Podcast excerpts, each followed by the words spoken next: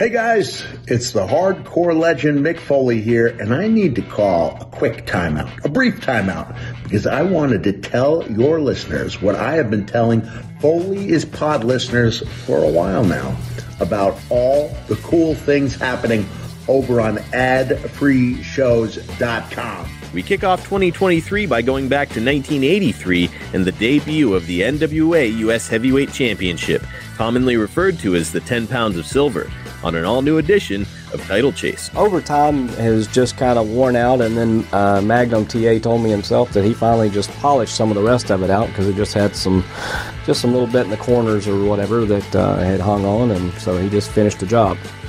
Our book series continues, and this time we turn to Jim Crockett Promotions. Conrad and David Crockett dive into Jim Crockett Jr.'s handwritten booking logs from January 1985. So tell us exactly what we're looking at here, the Red Books. All right, the Red Books, I have to tell you, are basically, and I'll hold one up, this is a calendar for a book for 1985. Yep. All right, in it, I'm just going to pull a page.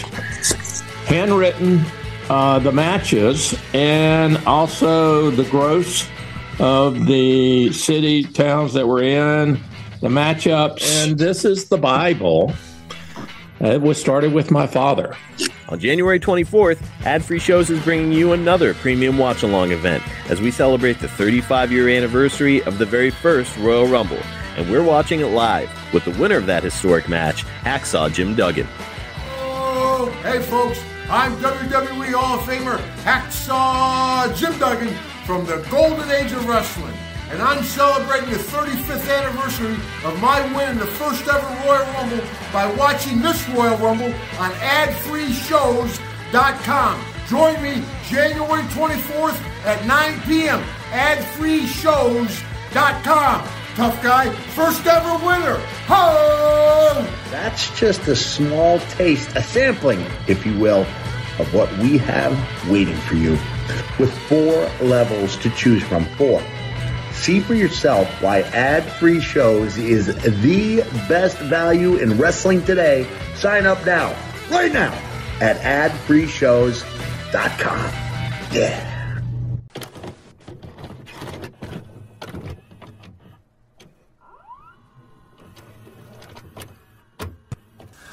Cold as a razor blade, as tight as a tourniquet, like the skin on a dying man. I don't want a piece of the world. I want the whole world. I make my own rules because it's much easier that way. Trust me.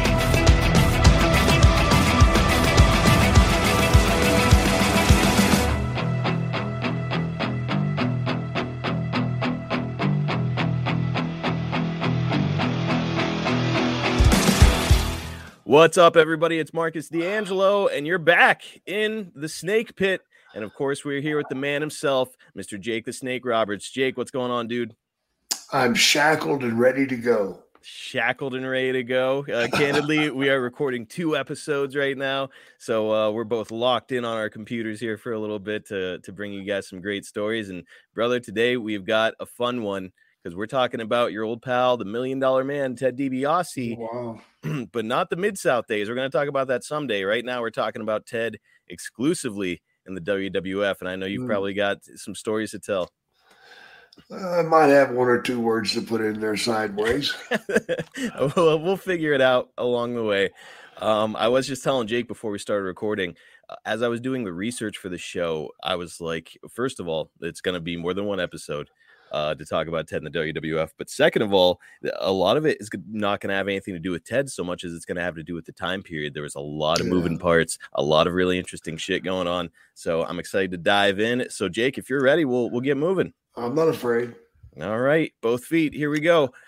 So focusing on Ted and the WWF today, but I know that you had some memorable moments with him in Mid-South that we'll cover at some point. When did you first meet Ted? Oh my God, man. First time I met Ted was 1974. You remember the exact year? Yeah, I do remember that one. He must have left an impression. Yeah, well, I refereed a match of his. He was actually wrestling my father. And yeah, I refereed that match. It was quite memorable because I was green as a gourd, had no business of being in there as a referee. I did not know what refereeing was about. I didn't have a clue. Did not have a clue. You know, you might as well have had the guy on the first row in there refereeing, because I was just as bad, if not worse, than what he would have done. Because, you know, I grew up around wrestling, but I never watched the referee. Who watches the referee? Nobody. Nobody. You're supposed to not notice the ref, right? That's right. He should be invisible. A good referee is damn near invisible. So for me to be in there trying to referee, it was my first night of refereeing, and it was horrible. Fans loved me. Oh my God, the heels couldn't get away with shit, man. I called stuff that I didn't see. I called stuff that was done behind my back, and I turned. I know you did it. Break it 1, 2, 3. And they're like, get the fuck out of here. So, like, were the boys ready to kill you when you'd get backstage after that? Yeah, in fact, DiBiase punched me. Did he really? Yeah, yeah. So what? You got to tell that story. Well, he just he got fed up with me being in the middle of everything, and he just turned around and nailed me. Backstage or in the ring? No, in the ring. Oh, my God. Yeah, so I disqualified him. Showed him his balls. Was that supposed to be the finish of the match? Nope. Oh, no. Was he going over? Yep. Oh, no. Oh, yeah. No. I got my ass chewed up one side and down the other. So I bet it wasn't just from DiBiase either. Nope. Well, so, I mean, that's a pretty early impression of him. Did you like him? Were you guys friends? Or after that, were you like, fuck this guy? Well, I didn't see much of him after that. I refereed a few more of his matches, but I believe he went down the road somewhere else at that time, and I kept refereeing. Oh, okay. And whenever you are both reaching WWF now, so we'll get into this part of it. Whenever you both are reaching WWF, were you hoping that, okay, maybe I can work with Ted? Oh, yeah, of course. I knew what we'd done before, and you know, it's easy to capture that magic with somebody you know like the back of your hand. Mm-hmm. And that's the way Ted and I worked. We knew what the other one was going to do before the guy doing it did. That's pretty bad whenever I know what you're going to do before you're thinking about it. Well, I mean, that's chemistry, man. And it is, man. It's what makes it work. It's what they call a good marriage, you know. You might have two great superstars, but if it's not a good marriage, man, the matches are going to stink to, you know, to high heaven.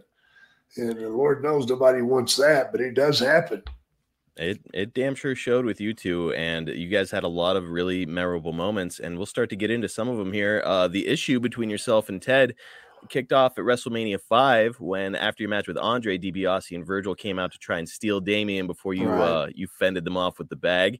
And if that isn't enough to start the feud, you and DiBiase ratchet things up about a week later with a moment that's going to be our first clip of the week. It's a pretty iconic moment here, Jake, where you take the money away from Virgil and start giving it away to fans. Yeah.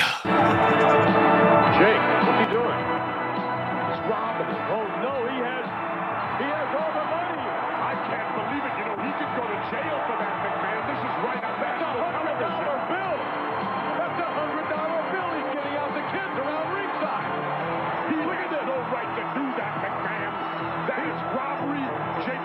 Should be brought up on charges as far as I'm concerned. Jake the Snake Roberts giving all that money away. I can't believe it. That's a legit Ben Franklin right there. Well, he saved one.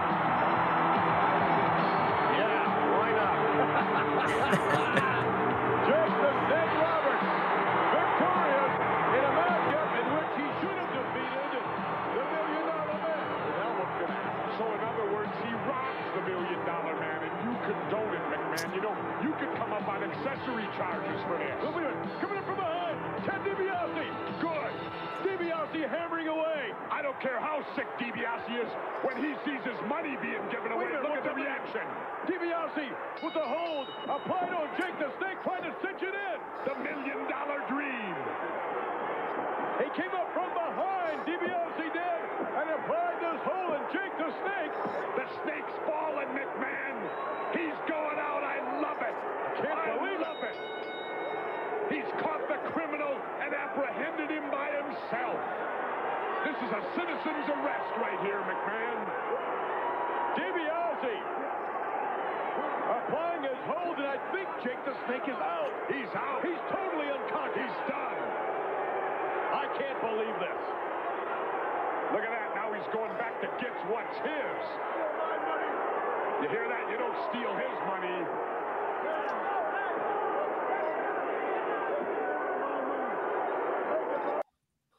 So takes the money back, stuffs it in your mouth. Jake, how much money was that?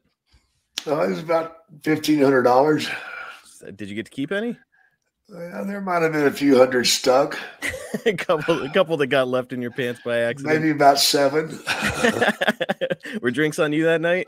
I couldn't let it out of the bag, man. Come on. I had to kayfabe that.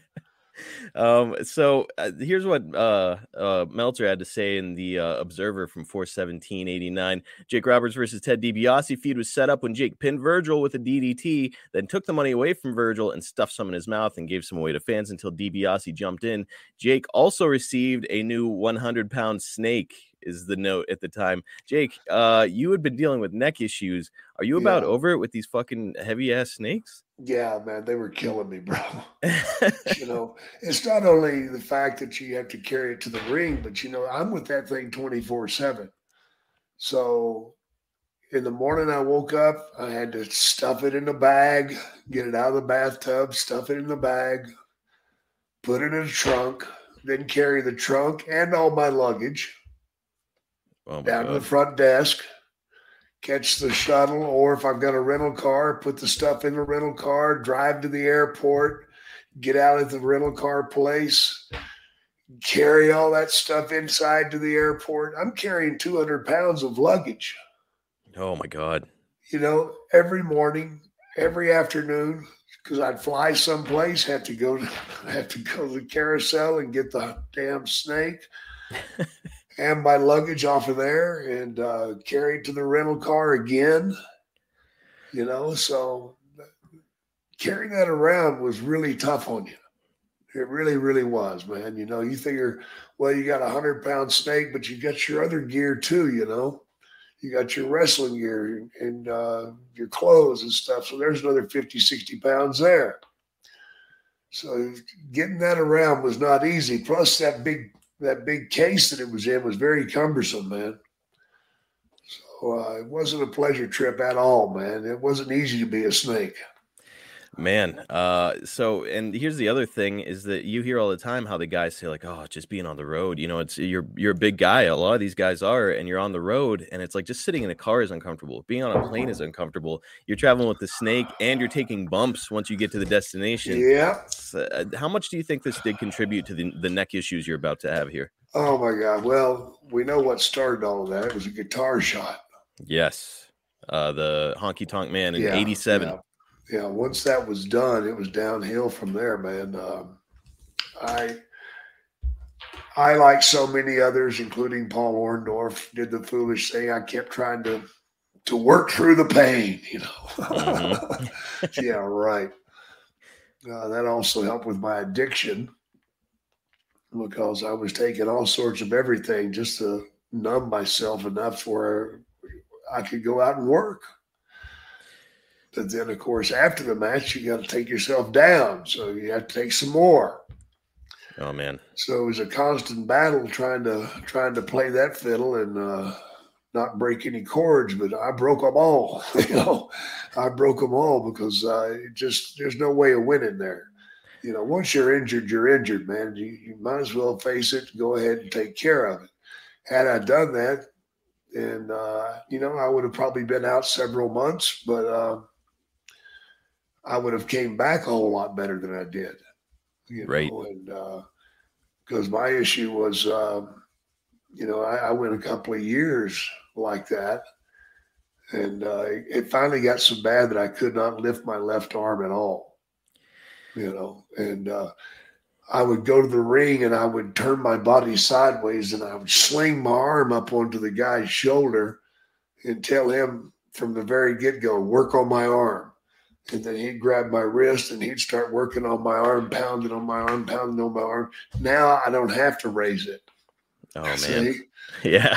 Because it was hard for me just to reach up to hook. I'd have to grab my tights so I could DDT somebody. Oh. Because I couldn't hold it. So that's scary, you know, especially considering you brought up Paul Orndorff, and we all know what happened to him. You know, his one arm withered. Arne Anderson, his left, he can't use his left hand. Same thing for me, man. His left arm. So I do have to ask too. Was your neck injured this entire period of time from 87 to 89? Yes. Oh, okay. So it's just getting progressively worse. Oh my God, the pain just kept getting worse and worse and worse. And wouldn't you know, the one thing that that's easy on everybody else was nearly killing me every time I did it. And to do a DDT hurt so bad when I did it. Because you're snapping back. Yeah. I was having to take that bump. When I took that bump, it would just jar down my spinal column, man. It just, a few times my legs went numb. Oh, that was scary. Yes. You know, just for 3 or 4 seconds. But man, that 3 or 4 seconds seems like an hour. Because your legs go numb, you're like, oh no, not that. You know, they're back. You know, it's okay. Whew, that was close. Yeah, how close was I getting crippling myself? I don't know, man. I don't know. Probably closer and closer every time you did that. Yeah, every time I did it, man. Every time I did it, just made it worse. It's frightening, and I was afraid to get out of the ring. I was afraid that if I got out of the ring, that I wouldn't be able to get back in. You know, that makes no sense at all, I know, but that's just the way an athlete thinks. He thinks that if he puts the boots on the shelf for 6 months, they'll never come back off the shelf. Mm-hmm. And that's not the way it is, but in wrestling, it's a well-known fact that, brother, if you take time off, getting back in there is not going to be as easy as it was the first time, because there's going to be people in there that have taken your spot. You know, and, you know, people might not understand that. You know, everybody's got a spot in this business. Where does Jake fit in? Well, right now, Jake is one step below Hogan.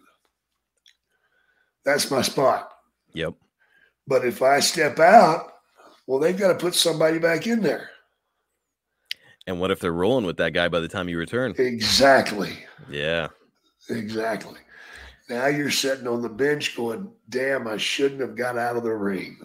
That's the way your brain thinks. Well, and it makes sense, especially in that era. There's no guarantees. It does, man. And that's what everybody was afraid of. I'm not the only one that wrestled hurt. I mean, hell, I broke my wrist one time while I was wrestling up there. But I fell in the damn shower at the hotel. Imagine that. It broke my wrist. They put a cast on it. And then I went to wrestle in New York. And they would not let me wrestle with a cast on. It was against the rules. So I cut the cast off in the back, put tape on it, and then continued to wrestle with a broken wrist. The risk you take there is like it could heal improperly, and then you'd really, really be in trouble. Oh yeah. But you're not thinking about it because you're not a salaried employee. No, man. If you don't work, you don't get paid. That's it, bro. That is scary. And you know what? Your injuries are really starting to manifest themselves at this time. Yeah, Meltzer's got it in the Observer on 5/15/89 that you and Ted worked at a show that consisted mostly of rest holds, but before you cradled DiBiase for the victory. And a week later, you'd be out of action with your neck injury. I have to believe that this is, you know, as we've been talking about, like you've just reached a point now where you're like, I can't keep doing this. I couldn't do it anymore, man. It got to the point that I was in such pain that it was just crazy. I mean, it's like I'd be okay till I got in the ring. Then once I got in the ring, I'd start thinking about giving that DDT at the end. And you heard by Meltzer there that I cradled him for a 1, 2, 3. I didn't even do the DDT because the pain was just so unbelievable whenever I'd do it. And there was no getting around it. And it finally got to the point that Vince told me, he said, go home and don't come back to your well. Well, yeah, he was genuinely pissed off at me. Well, I mean, was he paying you while you were away? Huh. So it's hard for him to look at. That's a silly question. Hard, I knew the answer before I asked. It's hard for him to see it from other people's perspectives. I know. Yeah, you know, and it was tough, man, going home and having the surgery, and then the first thing the doctor tells me is that you'll never wrestle again. Scary. And I'm like, wait a minute, what do you mean? You'll never wrestle again. There's no way that we're going to be able to clear you. Your neck will never be strong enough for you to get back in the ring. And I remember what I said to him. I told him, it's a chemical world, Doc, and you don't have a fucking clue. And as soon as I got out of the hospital and got well enough to travel, I flew to Amsterdam and picked up a few packages of stuff and steroids and what have you, and flew back home and got through immigration without getting busted. And that's the only time I ever did it. And right, trust me. Yeah. Well, you know, back in the day that everybody used to give me all their dope and their steroids, and I would put it in the snake bag, and it would go across in the snake bag. Only one time did they want to see inside that bag. And I nearly shit myself when they said they wanted to see the snake. I said, okay, you guys get him out because he's one mad son of a bitch. Mm-hmm. I just want you to know that you're probably going to get fucking bit. But go ahead. There he is. Go ahead. I'm not doing it. And they looked at the bag. And all they seen was that snake, you know, and it was a big one, about 100-pounder, 120-pounder. Mm-hmm. And they just looked at it and went, oh, fuck, never mind. That's good. Go ahead. So this is before the days of them, like, being able to scan all your shit. Well, you know, they scanned me before, you know, and this was crazy. I went overseas. I can't remember if it was England or – no, it wasn't England. It was Singapore. Mm. Singapore. And I had the Cobra in a Halliburton suitcase, you know, small Halliburton. Yeah. And they scanned it. And I'm looking at the scanner and it's showing all the bones, you know, and they want me to open it. I'm like, oh boy, here we go. Mm-hmm. So I open it. The guy looks down at it, grabs the bag and picks it up and looks underneath the bag and moves some papers around and scratches his head, puts it back down and tells me to go. Wow. Pick it up. Whew. It's like, you dumb fuck. And I'm guessing you're sweating bullets in the meantime. Oh my God. I knew I was going to jail. Right. I'm going to jail, guys. See you later. You had to feel like the luckiest man on the planet that day. Ahead. I'm like, are you fucking kidding me? Whew. Well, the other side of it, what if that was a bomb? Yeah. You know, I mean, my God, is that the best you check? That's why when I go through security, you know, I have a hard time now because I have to bring the oxygen up for the airplane. But they got to test that damn thing every time. And they want to see inside my bag every time. I don't get pissed off about that. I'm glad they're checking shit. Right. You know, people that get furious, man. Oh, you're shouting, there's not a fucking thing in my fucking bag. Are you kidding me? You know, dude, shut the fuck up. They're doing a job. Yep. And it's a job that might pay off if you keep your mouth shut. You know? Well, the one time you don't check the wrong dude. There you go, man. You could have a huge crisis. Oh, shit. So Meltzer goes out of his way a lot at this time to put over DiBiase. He actually says he considers him probably the best wrestler in the world outside of Japan. Of course, he has to throw that in there.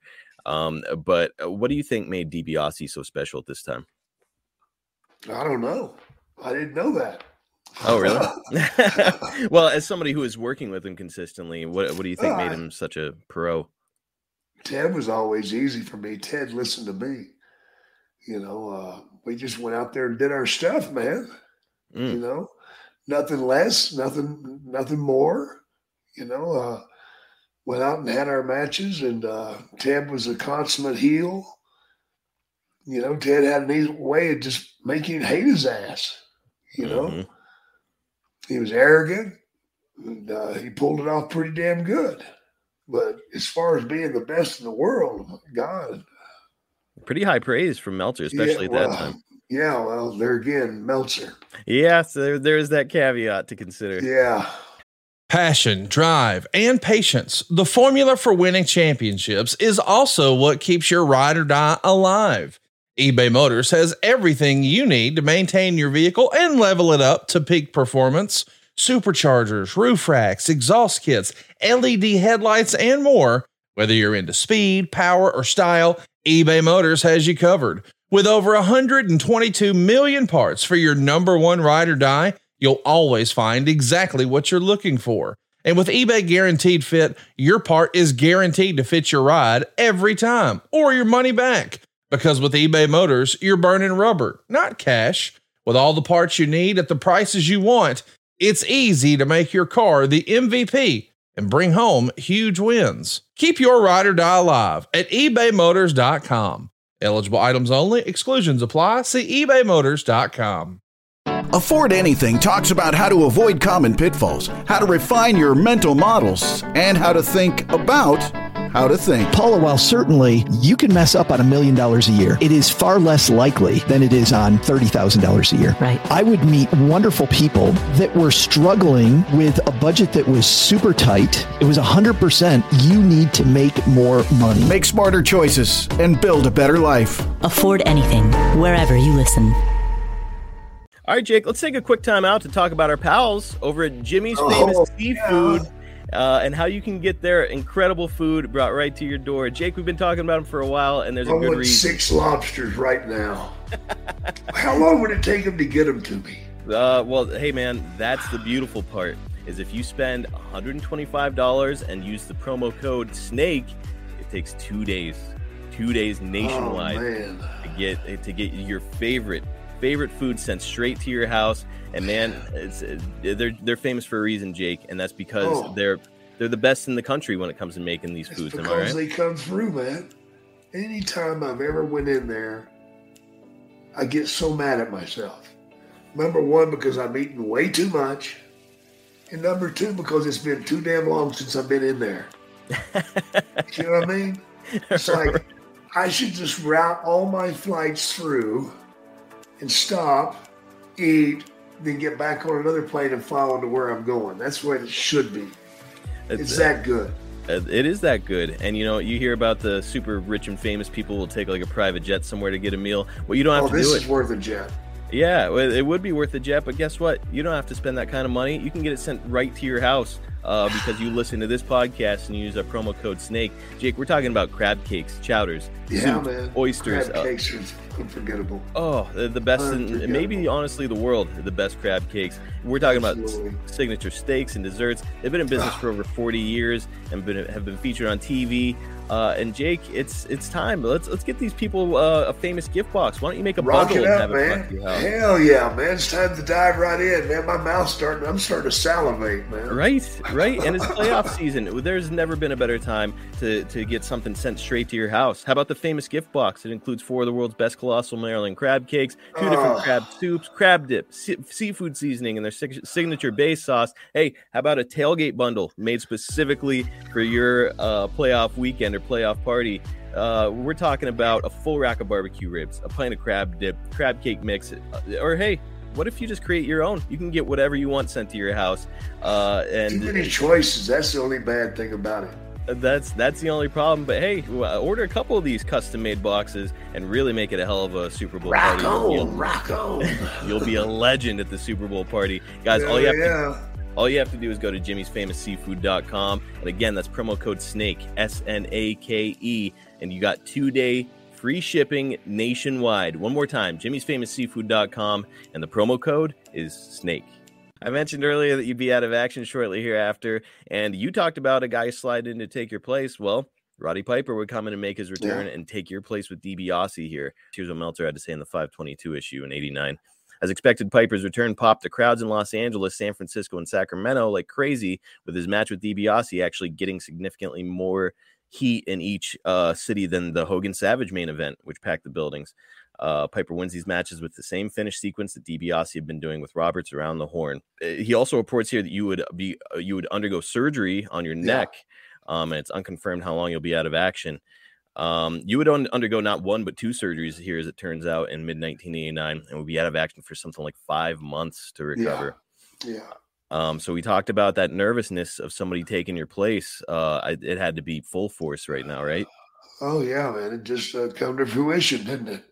You know, we're so foolish. So sometimes we think that if we don't show up, the show won't go on. You know, right? The show will go on. You don't have to worry about that. With or without you, they'll find a different pony to run. And you know, Piper was the guy that slid in there and collected some hellacious paydays.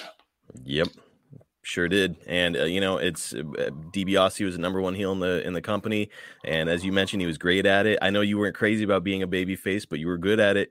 And so now all of a sudden you find yourself on the outside looking in. It's got to be frustrating. It's very frustrating, man. I've never liked a day off.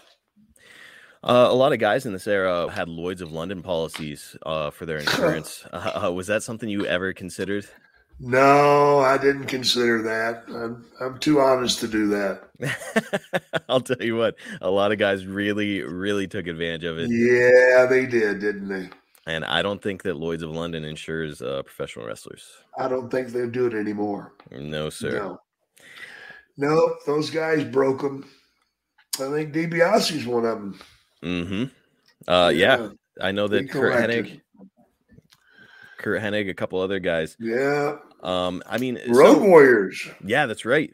Them too. One of them had to give the money back. Oh my God! I know that Rick Rude tried to convince Eric Bischoff to pay off his policy so he could get back into action. And Eric's like, I don't want anything to do with that. So at this point, you were a really well-established character in the company. You had merchandise everywhere, toys everywhere. You know, you were legitimately, as I always say on this podcast, you were part of pop culture now. So, I mean, your concerns, do you think that they were founded at the time? Or, I mean, was there just always a position for you, period? It wouldn't matter what the truth was. It's how a person feels, you know? And if you're not the main ingredient going in the soup, you always want to be. Right. You know, if it's beef stew, I want to be the beef. I don't want to be the potato, sort of speaking, you know. And it didn't matter how many people told me I was the greatest. I never believed it. I've never believed that I was good. Really? And now looking back, I realize that, damn, I was pretty fucking good. You know, and I look back some of the matches now, and damn, I don't remember that, but that's pretty fucking good, you know. And I just, you know, that comes from what I went through as a kid, man. That's the problem, you know, not being loved as a child and not being patted on the back. You know, my father not ever giving me that thumbs up. Man, it's a shame, you know, especially because of the light that we see you in. And one of the reasons that I always try to add clips to our shows is because after that first show that you and I did, I was watching yourself, and I could tell that it was something you had forgotten about, and you were like, well, shit, how about this? So, we've got one more clip this week, and that's a peek behind the curtain. That's why. So Piper came in, but he's not the only one. Guess who else is coming in at this time is a couple of JCP standouts with Dusty Rhodes and your old pal Barry Windham are coming up north to the WWF. So I know that you had worked with both guys previously and had some really great moments with each. How were you feeling when you heard this news that they were your old pal coming in? I was glad to hear those guys were coming north, man. I mean, Barry Windham and I, man, I look back at those matches I had with him as some of the key matches that formed my career for me as a heel. Some of the matches I had with Barry were just unbelievable, man. And, we'd go out and do 40 minutes every night like it was nothing. You know, it was just crazy. Of course, we were young and dumb and full of cum, too, so there you go. Well, he was coming in as a heel, so are you seeing this like, hey, when I get back, maybe me and Barry again? Oh, I thought that in the beginning, and then started seeing where they were going and realized that wasn't going to happen. With his Widowmaker gimmick? Yeah. Yeah. Boy, that was bad. And my next question is actually something even worse. So here's the legendary Dusty Rhodes, a guy that you had worked with in Florida and established this incredible reputation. And Vince has got him in these vignettes, plunging toilets, delivering pizzas, and dressing ultimately in polka dots. Was it your perception that Vince held grudges against guys like Dusty who had success, success elsewhere? Absolutely. Yeah. Absolutely. And the whole thing was to humiliate Dusty. You know, and but Dusty was so good, he pulled it off. He did. You know, and you don't think that didn't bite Vince's ass? It had to. Holy shit! What do I have to do to make this motherfucker die? Right. Yeah, to your point, it's, you know, everybody's got these like hot valets during this area. Oh, yeah. Like, I'm giving him Sapphire, and he makes it work, and she becomes a fan favorite. Yeah, he made it work, man, and that's the magic of Dusty Rhodes. You know, I mean, you hear me say every now and then, I can wrestle a broomstick. Well, so could Dusty. Mm-hmm. But I don't know if you could dress me up and poke. Well, I don't know. I got lime green. I pulled off the lime green shit pretty good. Yeah, you made it work. Yeah, I made it work. But it just goes to show you something there. It doesn't matter how they dress you up. It's still the meat and the pie, man, that makes the sandwich. And that's nothing but filet. That's it. And the only thing I'll say in defense of that bullshit is that Dusty, you know, he was coming in during an era where it's these over-the-top cartoonish characters. And yeah. Previously he was just like the black trunks and boots guy. And Vince was probably like, what else can I do? And maybe humiliate him a little bit along the way. Oh, he did. He went full bore, man, because that was never the plan. Well, he did a good job, and something that was probably not a great job was that during your absence at this time, it's summer of 1989, and it's the release of No Holds Barred, the movie. Oh, Vince McMahon is getting into the movie business. What did you think? Oh, yeah.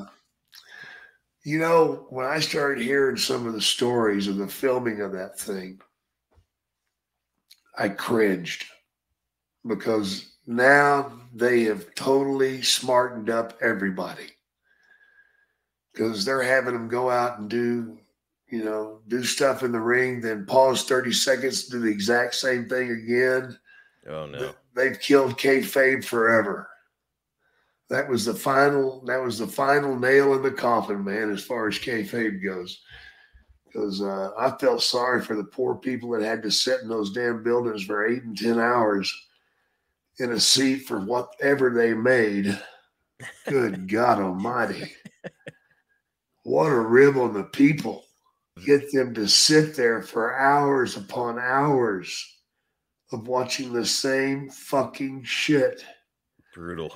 It would have been bad enough if it was good shit to watch.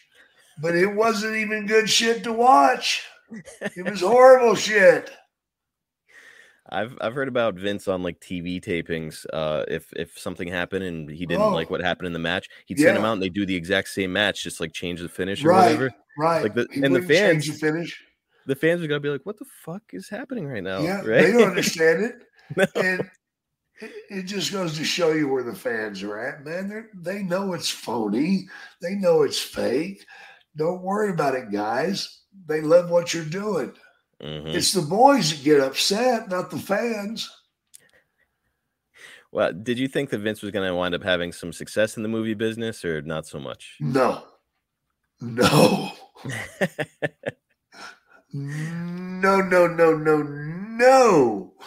That it's proved out. Well, that he hasn't, I mean. Yeah, he hasn't, because he won't release enough control to let enough people get behind it that can actually do the job right. Mm-hmm. You know, Vince has to have his paw in it, man. So Vince is in the movie business, but here's what else is going on is the same summer, your old buddy Terry Funk is in Roadhouse with Patrick Swayze. Yeah. As you're seeing this, are you like, you know, hey, my neck hurts, but I'm pretty famous. Should I talk to my agent about movies? No, man, I never thought I was good enough. I never had an agent. Are you kidding me? Oh, you didn't? No, that's how stupid I am. to this day, I've never had an agent. Well, you came from the era of handshake deals, though, so I do understand it. All right, so Jake, along with the movie at this time, you've also got a new talent that's coming in, and that's Tommy Lister coming in to play Zeus. Oh God! Now I've heard Arne Anderson mention on his podcast, Arne, which is part of our network. You guys should check it out. That there's some resentment among the talent when it came to this actor. And not just because it's an actor kind of breaking into your business, but apparently he's rumored to be making something like $1,000 a day, traveling everywhere in a limo, great hotels, and the whole works. You got carte blanche, man. So what did you think of this situation? I thought it sucked. You know, I mean, yeah, we're all jealous of that position, man. We all like to have that position. He's finally being treated the way we should all be treated, but none of us are. Man, he got the hookup coming in the door and was not a good worker. Most of his matches. Oh my God! DQ'd immediately. Oh God! Close your eyes, man. But what a look! He had a look. Massive, massive guy. His arms legitimately look bigger than Hogan's when they're standing next to each other. Yes, I mean you can see what Vince sees in him, but man, it's like DQ finishes, non-finishes, awful. Yeah, he couldn't fight his way out of a trash bag. Nice guy. Did you get to talk to him at all? I always got along fine with the guy, man. I mean, I didn't take it out on him the way he was being treated. Vince was the one treating him that way. I mean, I think most of the guys. Well, no, there were some guys that hated him just for the fact that he was a human being. It don't take much to piss the boys off, but that's just the way it was, you know. That's immediate heat coming in the door, getting the limo treatment and guaranteed money, though. Holy shit! Oh yeah, he could walk, he could fart, he could do anything you wanted, man. Must be nice. Well, Jake, you're still out, and if your neck injury isn't bad enough, there's a little legal issue at this time as well. Yeah. We've got this from the 724 Observer. Jake Roberts was released from prison earlier this week after posting $10,000 bond. Originally, the judge had refused to grant Roberts bail, stemming from his conviction last week on assault and battery charges, stemming from an incident last December. Roberts will be sentenced on the charges on August 14th. The maximum sentence would be 15 years in prison, although the guidelines on the state gives for the first offender in Florida are a prison sentence of 12 to 30 months. Titan is desperately trying to cover this one up. By sheer coincidence, they had been planning to start a television campaign for the kids to send get well cards to Jake to help build up for the next souvenir bulk mailing, who legitimately is out of action due to his recent neck injury. However, this could be a PR problem if word got out that they were having kids send get well cards to a wrestler who was in prison at the time. Roberts always fuck up everything, don't I? Right. I know they had a lot of success with that, sending stuff away for Hogan while he was hurt and stuff. So yeah, you really threw a wrench in the works. Roberts was convicted of punching John Bartlett, 27, a 5'7", 160-pound man, after the two were bar hopping earlier in the evening in Daytona Beach. Bartlett claimed that Roberts was driving as they were headed to an after-hours club at about 4 a.m., and Roberts made some nasty comment about a woman in Daytona Beach. Bartlett argued with him. Roberts stopped the car and punched Bartlett out. Roberts claimed he was acting in self-defense. Bartlett suffered a broken cheekbone in 4 places and a broken bone around the eye. Interestingly enough, testifying on behalf of Roberts were Tully Blanchard and Bruce Brotherlove Pritchard. However, the jury took less than 2 hours to come up with the verdict. Blah, blah, blah. So, Jake, broken cheekbone in 4 places and a broken orbital bone. Remind me not to fucking piss you off, dude. Yeah, I guess not, man. Here's the thing. That 5'7" guy, once he was truly exposed as to what he really was, he was a real piece of work, man. Oh, yeah. Yeah. He claimed to be a boxer, this, that, and the other, and in the service, and did this. He fought for his country because he's an all-American boy. And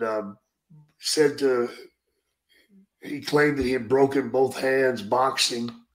And actually what happened was he fell off the back end of a garbage truck and broke both of his hands. He was garbage detail in the service because they didn't trust him doing anything else. My lawyers, my first trial, I'd gotten some bad advice and had hired a guy that was he had an obvious drug problem. Mm. And he fell asleep during my trial. Oh, my God. That's not a good thing to see when you look over and your fucking lawyer is snoozing. That is not good. No. And, you know, Bartlett, his lawyers, they had schooled him really well and told him exactly what to say, this, that, and the other. The fact was, my version is a little bit different than his. What was happening was I was trying to get him back to his house because he was drunk and out of control. And, you know, telling people, it's Jake the Snake Roberts, come over here. Come here, sweetheart. Come sit in his lap. This, that, and the other. I'm like, man, get this bullshit away from me, man. That's not what I'm here for. I'm here to drink, you know? So I got into the car, and then I'm driving down the road, and he punches me in the face while I'm driving. What the hell? Went on the face and the side of the cheek. So I pull over. Well, when I pull over, he jumps out, runs around the car, jerks my car door open, then grabs me by the hair and starts dragging me out. Oh. Well, I bitch slapped him. So you didn't even punch him. You just slapped him. Slapped him. He laughed. He laughed and took off running down the street. Now, he didn't go to the hospital. He went to the lawyer's office 48 hours later. Wow. 48 hours. And then he went to the hospital. So does it take long to figure this out? No. So you slapped him, and then he went and injured himself intentionally? Exactly. Wow. Exactly, brother. I swear to God, I did not punch that guy. On my children's lives, on my life, the whole shit and caboodle, on my mother's grave, I did not punch that guy. In fact, that motherfucker sent me a thank you card. Did he? After the settlement was paid. Oh, my Thanks God. For my new house, Jake. Fuck this guy. Oh, that motherfucker. Damn, dude. This is one of those moments where maybe being a celebrity isn't always great, right? It's not, man. Being a celebrity, you're marked, man. It's even worse today, man, with all these friggin' cameras they got going. People will set your ass up. You know, I mean, it happens. It's really bad in England. Oh, really? Newspapers over there are really bad about doing it. They'll have some guy in a bar, and they'll send some girl to run in there, and you just run over and jump in his fucking arms and then put your mouth on his face, and we're going to get a picture of it. What? Why? So then it comes out in the fucking newspaper that you're fucking around on your old lady. So and then they can extort you with it, say like, hey, well, we no, they just do it to bring their fucking ratings up. That is unbelievable. But they've been busted several times for doing that. Wow. Well, now, not only newspapers are doing it, but your normal fans are doing it. You fucking kidding me? Has a fan ever pulled any shit like that with you? Maybe not necessarily. Oh, fuck yeah. The kiss? Oh, not the kiss. No, but I've been like tried to sucker punch me and shit like that. Oh, yeah. Dude. You know what I do? I put my hands in my fucking pocket. Yep. Because it doesn't matter if I'm retaliating or what. I get in front of a judge. Well, that's what was so funny during the trial. If you read the transcripts, they said, you know, how could you be afraid of this guy? I'm like, wait a minute. And they said, no, seriously, Jake, how could you be afraid of Mr. Bartlett or whatever his name was? He's 5'7" because you wrestled Andre the Giant. And he's 7 foot what? He's 7'5". And you were afraid of Mr. Bartlett. And my answer to that was, do you think I'm really fighting Andre the Giant? And you work for the state? You're a stupid motherfucker. I'm not fighting Andre the Giant. Are you kidding me? Oh, yeah, they played that shit up. You make millions of dollars wrestling on television. Oh, really? Here's what I make wrestling on television. I make $50 for wrestling on television, because that's what the going price was back then. Right. $50 for every match. So if I work 3 matches on a taping, do I get 150? No, you just get 50. You just get 50. That's right. Wow. That's the honest to God truth. And half the town would get $500 a match. What? Yeah, they would get $500 a match. So they were making more than the main event. The top talent. How did that work? Like, how do you get paid then? Like your actual money following all this? Is it just like cheaper? Okay, so you're getting cold hard cash at these buildings for this? Well, payout? You were allowed to draw money out every night against your check. Okay. You could draw up to $200. I got you. But what we just at TV, you just walk by, they just toss you a $50 bill and you say, "Gee, thanks." Keep right on fucking walking. Well, I do want to ask at this time, I mean, the neck injury, you mentioned earlier, a little bit of concern about other guys taking your spot. Now this legal shit, are you like, I'm fucked? Are you thinking your job is over? Oh, my God, man. I'm thinking I'm done. Oh, man. I'm scared to death. Scared to fucking death, man. Understandably so. And I do have a little bit here of what you said whenever they brought up that, hey, look, you're a wrestler. You know, you're used to violence in the ring. In the 1/8 Observer, Meltzer goes on to say that you said, I'm more of an actor than a fighter. And I'm wondering, was there any heat with Vince or anybody backstage? Like, no. Still alive? No. Not at all. Nope, nobody said anything to me. I mean, hopefully they understand. You're just trying to get yourself out of a very weird situation. Oh my God, brother! It does say that you were on parole. Went on parole during this period. And this is just literal ignorance, so maybe you can smart me up. How exactly does it work when you're on probation? Rather, when you're on probation, and they travel like you travel from state to state for a living. Yeah, well, I had to get a special permit to do all that. Mm. Yeah. But now, knowing this at that time, if I'd gotten pulled over for fucking a joint, I'd have went to prison for 15 years. Oh, my God, man. If I'd gotten a barroom fight, I'd have went to prison for 15 years. So I literally put my fucking hands in my pockets. The only way out of it. That's the only way I could do it, man. So what was, if you don't mind my asking, what was your drug use like at this time? Did you dial it back for fear of getting pinched? No, fuck no, man. No? We kept right on going, brother. Wow. Did what I had to do. It's addiction, man. Yeah. It's not a fun trip, man. Well, in the 9/11 edition of the Observer, it's known that you made your return to the WWF to do interviews at the TV tapings. I have your return appearance. It's about a 2-minute clip, and our final clip of the week. I wanted this because the reaction that you get when you return is unbelievable.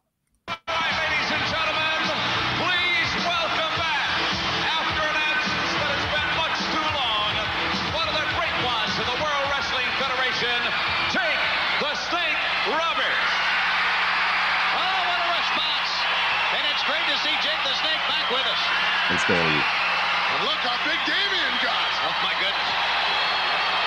Jake Roberts, the $1 million man, Ted DiBiase, solely responsible for you being out of wrestling for the past few months. He says it's much too soon for you to return to the ring for action with him. You know, maybe he talked to doctors, and maybe he talked to a lot of people, but maybe he should have talked to my psychiatrist, because I'm a little bit different than anybody else. Sure, I've got numbness in my fingers, and I've got a weaker left arm, and the neck's a little bit stiff when I try to turn it due to the operation. But DiBiase, the stiffness and the numbness and the weakness are nothing compared to the hatred that sits behind these cold eyes, my man. Or the fire that spews ashes out of my brain each and every time I think of you. Jake Roberts. Jake, I I've talked to physicians. I've seen the doctor's report. Concentrate, Gene. And it's quite clear to me that was a very... That makes me nervous, I got to tell you. Makes me nervous. It's quite clear to me, Jake Roberts, that you may not be ready to get back to action. It may be too soon. I tell you what. Let DiBiase grab a hold of the snake and let him tell you if I'm ready or not. I'll tell you this. Ted DiBiase, Damien and I are not responsible for bringing you into this lovely world, but we'll damn sure be the ones that take you out. Wait a minute, Jake Roberts. The $1 Million Man has said many times he advises you not to return to the ring and go against him. Gene, the obsession that burns within my heart each and every day can only tell Ted DiBiase one thing. What's that? Dial 911. Oh, I can't believe it. Take the Snake Roberts. Wow. That is one hell of a reaction. My God, dude, just an insane reaction. I mean, that has to feel great coming back to that. That felt pretty good now. There for a moment, I thought I was a superstar. Yes, that was. I would say you were pretty well established there with that kind of reaction. Holy shit! I mean, what is Vince saying whenever you get backstage after something like that? Like, okay, we need to ratchet you back up. He doesn't say nothing. No. No, he wants you to keep doubting yourself, man. Are you kidding me? What a shame. If the unbelievable perspective, like you've got this guy who's obviously beloved, and that's your take on it. It's just weird. Did you have any apprehensions when it came to getting back in the ring again? No, not at all. Was your neck like essentially 100%? No, it wasn't. But I was told not to ever wrestle again. But you were just dying to get back in there. I said, I'm doing it, man. Fuck you. Has it plagued you? Yeah. Like, would you say it's plagued you to this day? Oh, yeah. Yeah. Yeah. The weakness gets worse each year. Not near as strong on my left side as I am on my right. I can't lay down. And if I lay on a flat table, my head won't touch the table. Wow. My neck won't bend. That's got to be scary. And this is as far as it will turn that way. And that's as far as it turns that way. And you said it. That's as far up as I can look. Oh. And that's as far down as I can look. But looking up is impossible. And you said you feel like it gets worse still every day? All the time? Yeah. That's frightening, man. It is, but it's where I'm at, man. And, that's life. You know, I mean, you roll up and down these roads and you take a beating and you get back out there and you do it one more time because you love it, because you want it, and because you know you want to make those fans out there happy. And that's just what you do. And, you throw caution to the wind each and every day when you walk out that door, man. Are you kidding me? I'm not the only fool taking chances. Every time you walk outside your door, you're taking a chance. Every time you get in your automobile, you're taking a chance. Yep. Hell, some guy might piss you off, or some guy may get pissed off because of something you done in your car, and you might not even be aware of what you did. But he'll pull up beside you and pull a gun out and shoot your stupid ass. Mm-hmm. And you don't even know what the fuck was going on. Life isn't, life's highly overrated. It really is, man, because it's cheap. Life is cheap. I would venture to guess that you wouldn't give back any one of your bumps though, no. for better neck health, right? No. Satisfied with how it all worked out. Yeah. I'm happy with where I'm at in my life today. And that's the main thing, Marcus. You got to be happy with where you're at now. And right now, regardless of all the bullshit that went wrong, regardless of all the bullshit that went right, I'm extremely happy with my heart and where I'm at with my family, with my friends. I mean, this evening, I'm going to have a couple of friends come over. We're going to do a cookout and watch a ball game. It don't get no better. For me, that's what I want to do. That's who I am today. And as long as I can go fishing every couple of months and tinker with my cars a little bit here and there, or maybe even work on some old furniture like this piece behind me, which I built. Did you? Yep. I built that when I was 17 years old. That is beautiful. Yeah, it's a china cabinet. I built it for my mother. What an awesome piece. Those underwear up there aren't mine. I saw somebody in the comments at one point asked, like, are those underwear behind Jake? They are underwear. There's a famous movie, sort of, oh, now freak shows love it. Oh, my God, my mind just went blank. A movie? Rocky Horror Picture Show. Yes. Those are Barry's underwear. Oh, no way.